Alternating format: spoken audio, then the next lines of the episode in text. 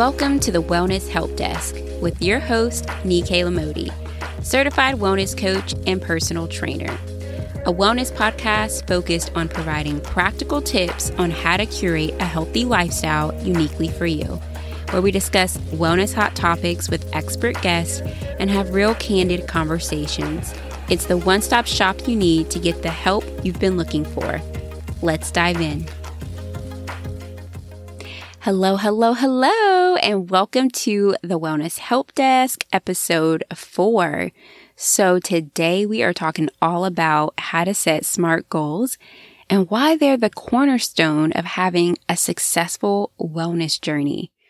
So, some of you cringed when I said goals, and I want you to stay with me. I really do. Um, I really want you to just keep an open mind and the rest of you who are like me and just love hearing about how to be type A, stay tuned. So, why should you care about SMART goals? Have you ever set a goal on your wellness journey? How did that turn out for you? Like, did you just pick something at random and, you know, like, oh yeah, that sounded good. But then in your heart of hearts, you knew you weren't fully committed to it. Like in the back of your mind, you knew like, there's no way I'm gonna be able to do this. Well, let me just first say this. A goal is just an action. Okay. That's it. You must take action in order to arrive at whatever destination you have in mind. So by creating goals that are properly crafted, you not only increase your confidence, but also your chances of success skyrocket. And our brain feeds off momentum. When you create evidence, your brain easily jumps on board, which increases confidence and the belief. So, for clarity's sake, a goal needs to be a behavior, not an outcome. You can't measure an outcome and it's not specific enough. For example, if you had a goal of, I want to drink more water, that's an outcome. There's no way I could ask any objective questions to know that you successfully did that. Like, what's the definition of more that you're leaning toward? Someone's more may be a gallon, another one's may be 16 ounces. So, this SMART model is an acronym created by George Doran in 1981, and it's so easy to do. And once you've developed the skill, you've allowed yourself time to practice it, you'll start to create these goals that feel easy in the sense of you're not overwhelmed right? You're not in analysis paralysis. So the acronym stands for specific, measurable, actionable, realistic, and time bound. So specific, think details, details, details. I want you to close your eyes and envision what are you doing? Who are you doing it with? What time of day is it? Where are you at? Just really paint the picture for yourself of what this goal looks like. The M is measurable. When you sit down to check in with your goals, if you achieved that goal or you made progress on that goal. Without the goal being measurable, it will be really hard to know if you need to go in and make any changes or if you're trying to achieve a goal that isn't working for the current experiment. This is one of the mistakes a lot of people make. There's no way for them to measure how they're doing on this goal. And there's no way for them to know if they're trying to achieve a goal that is not even working. So they think it's a them problem and it's not a them problem. It's the goal problem. The goal needs to be changed or removed. A is actionable.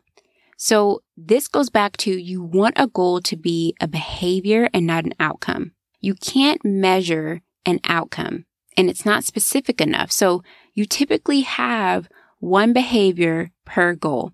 So if you're looking to manage your stress, right? That's the outcome you want. You create a goal that says, I will manage my stress by doing journaling for 10 minutes every night.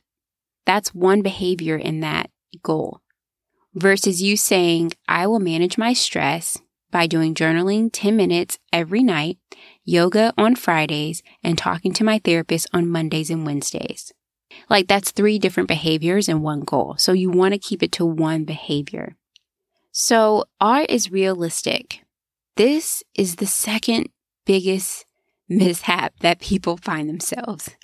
Okay. You want the goal you create to be realistic to your time, your environment, your resources, your season. If you haven't done exercising in years, please don't set a goal to run three miles that week. Maybe just start with walking or just start with a goal that you'll research gyms in your area that maybe have 24 hour childcare. That was a reach. I know no gym has 24 hour childcare. a gym that's 24 hours but does offer childcare is what I was trying to say. Right? It doesn't mean the goal is easy and you're bored and there's like no challenge. It just means that the goal is actually attainable for you within your means, within your environment, your resources, all of that.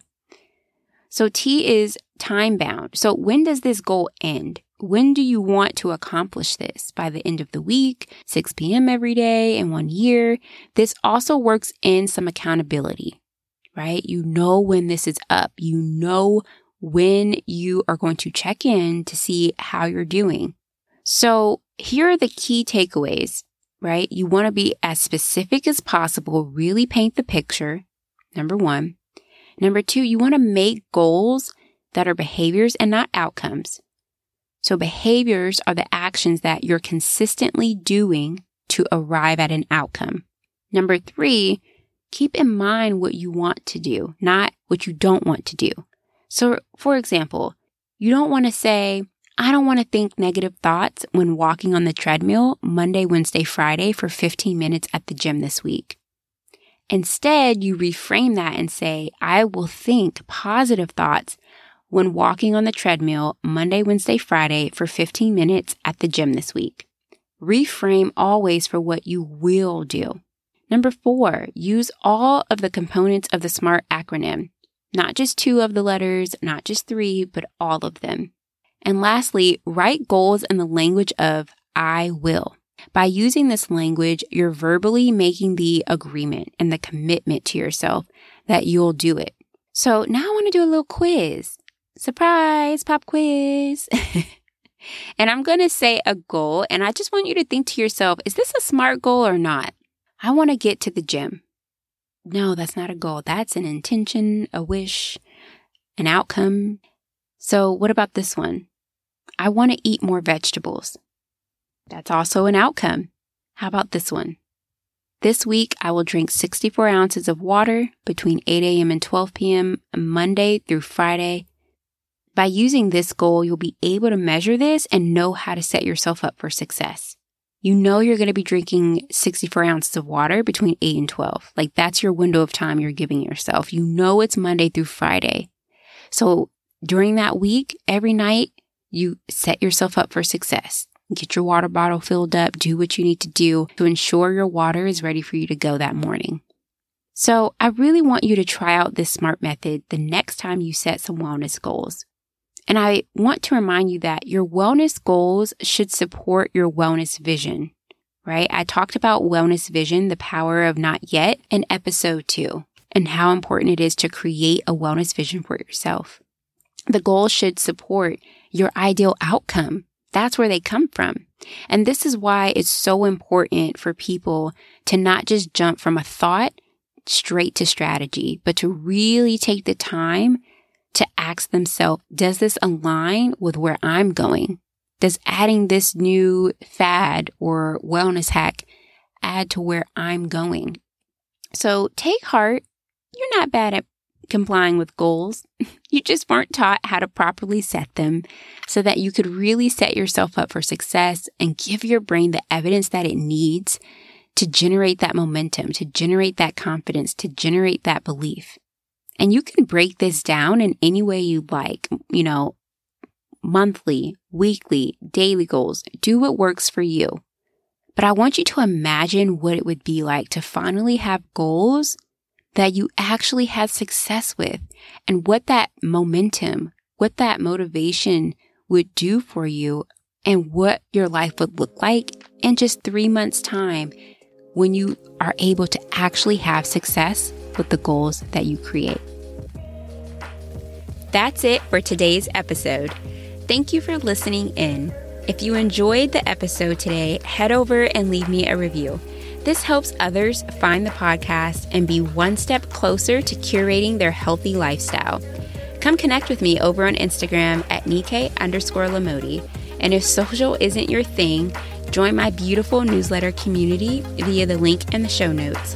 To learn more about exclusive one on one wellness coaching head over to randawellness.com. As always, remember to give yourself grace.